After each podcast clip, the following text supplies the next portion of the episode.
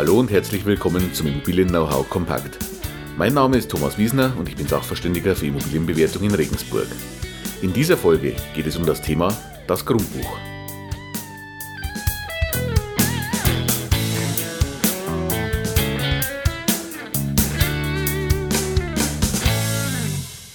Ja, das Grundbuch. Den Begriff haben Sie mit Sicherheit auch schon mal irgendwo gehört.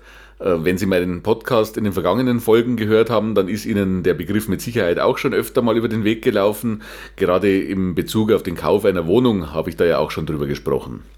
Deshalb wollen wir heute mal genauer betrachten, was ist dieses Grundbuch denn eigentlich?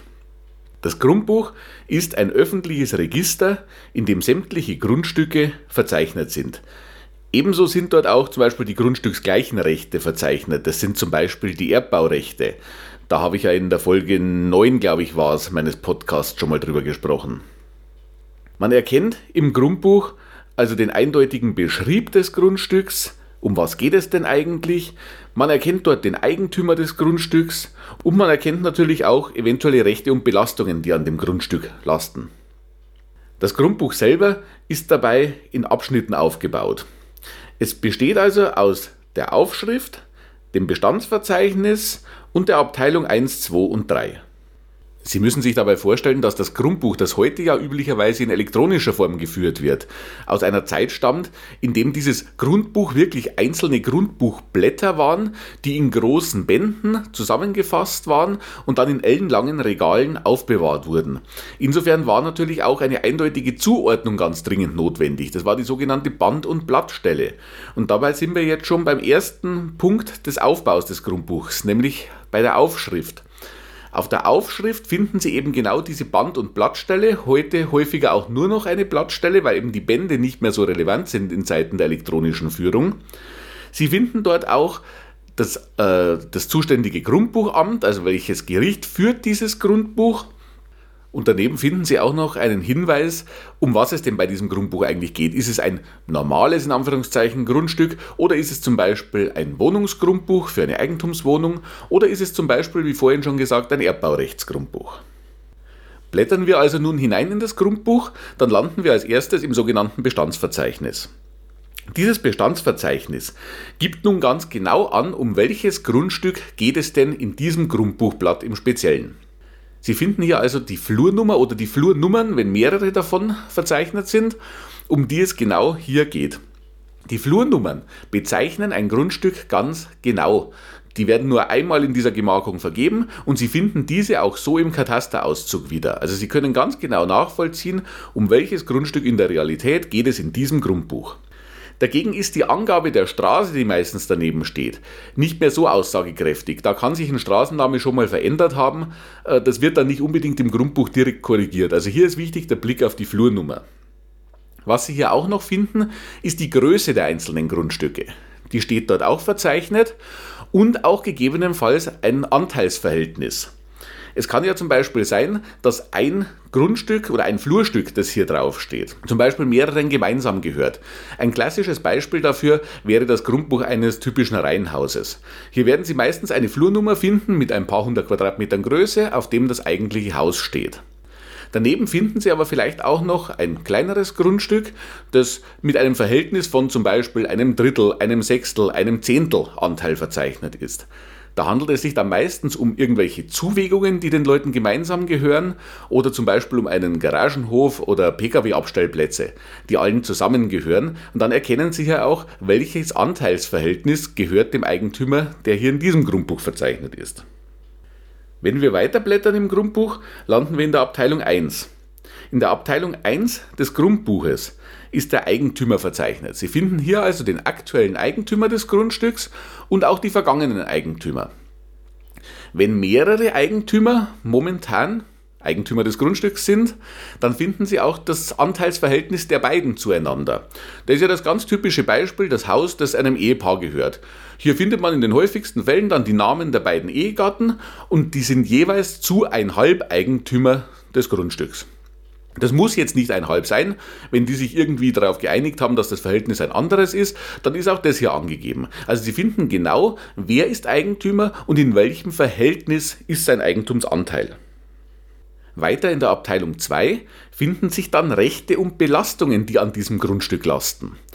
Das können ja zum Beispiel Themen sein wie ein Wegerecht, wenn also zum Beispiel ein Nachbar über ihr Grundstück drüber gehen oder fahren darf, dann wäre das hier in Abteilung 2 verzeichnet. Und zwar in Abteilung 2 des Grundbuches von dem Grundstück, an dem das Recht lastet, also das belastet ist mit diesem Recht.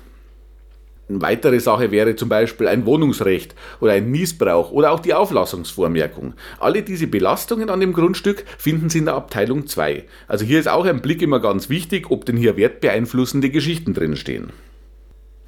Und noch einmal weitergeblättert in der Abteilung 3 finden sich dann auch wieder Belastungen. Aber hier, jetzt mal vereinfacht gesagt, so die Bankbelastungen oder die Geldbelastungen. Sie finden also hier zum Beispiel Hypotheken und Grundschulden, also alles, was zum Beispiel mit einem Darlehen zu tun hat. Wenn Sie das Haus finanziert haben über eine Bank, wird die sich zur Absicherung Ihres Darlehens eine Grundschuld eintragen lassen und die finden Sie dann wiederum hier in der Abteilung 3 des Grundbuchs. Und nachdem wir jetzt die einzelnen Bereiche des Grundbuchs durchgesprochen haben, kommt jetzt ein ganz, ganz wichtiger Hinweis.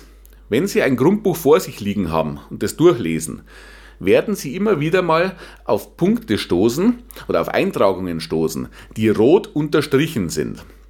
Und hier ist es jetzt ganz wichtig zu wissen, was im Grundbuch rot unterstrichen ist oder das Grundbuch spricht von gerötet.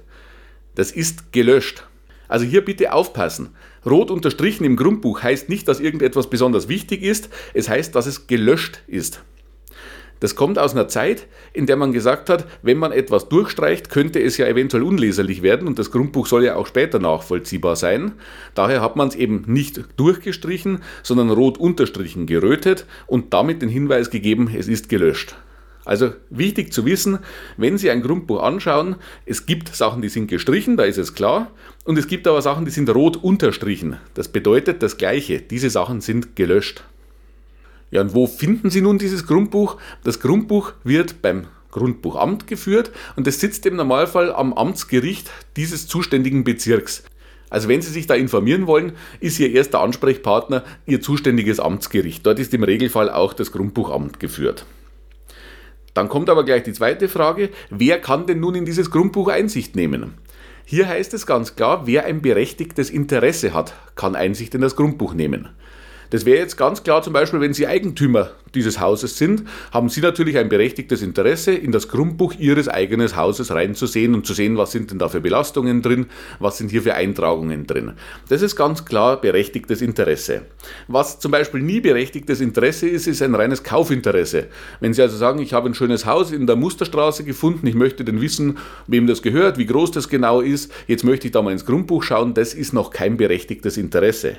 Berechtigtes Interesse wäre zum Beispiel, wenn Sie ein Gläubiger sind, also wenn Sie zum Beispiel berechtigt aus einer Grundschuld sind oder wenn Sie zum Beispiel derjenige sind, der aus einem Wegerecht, das dort eingetragen ist, berechtigt äh, ist, dann hätten Sie berechtigtes Interesse, in das Grundbuch Einsicht zu nehmen.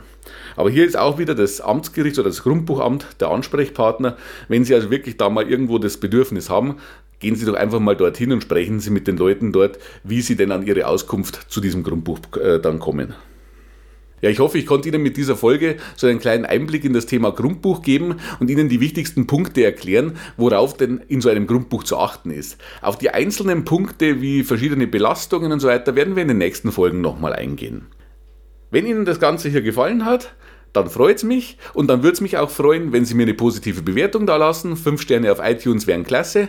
Immer auch gerne einen Kommentar in iTunes oder in YouTube oder wie auch immer Sie gerade den Podcast hören, was Ihnen denn gefällt und was Sie denn auch gerne hören würden in meinem Podcast.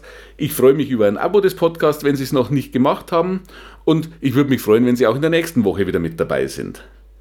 Ja, viele weitere Themen rund um die Immobilie und mein Unterstützungsangebot als Sachverständiger und Makler finden Sie im Internet auf meinen Seiten Immobilienberatung-wiesner.de und Immobilienbewertung-wiesner.de und alle Kontaktdaten und natürlich auch die Links zu meinen Seiten finden Sie wie gewohnt in den Show Notes. Dann freue ich mich, wenn Sie beim nächsten Mal wieder dabei sind und in diesem Sinne, bis bald, Ihr Thomas Wiesner.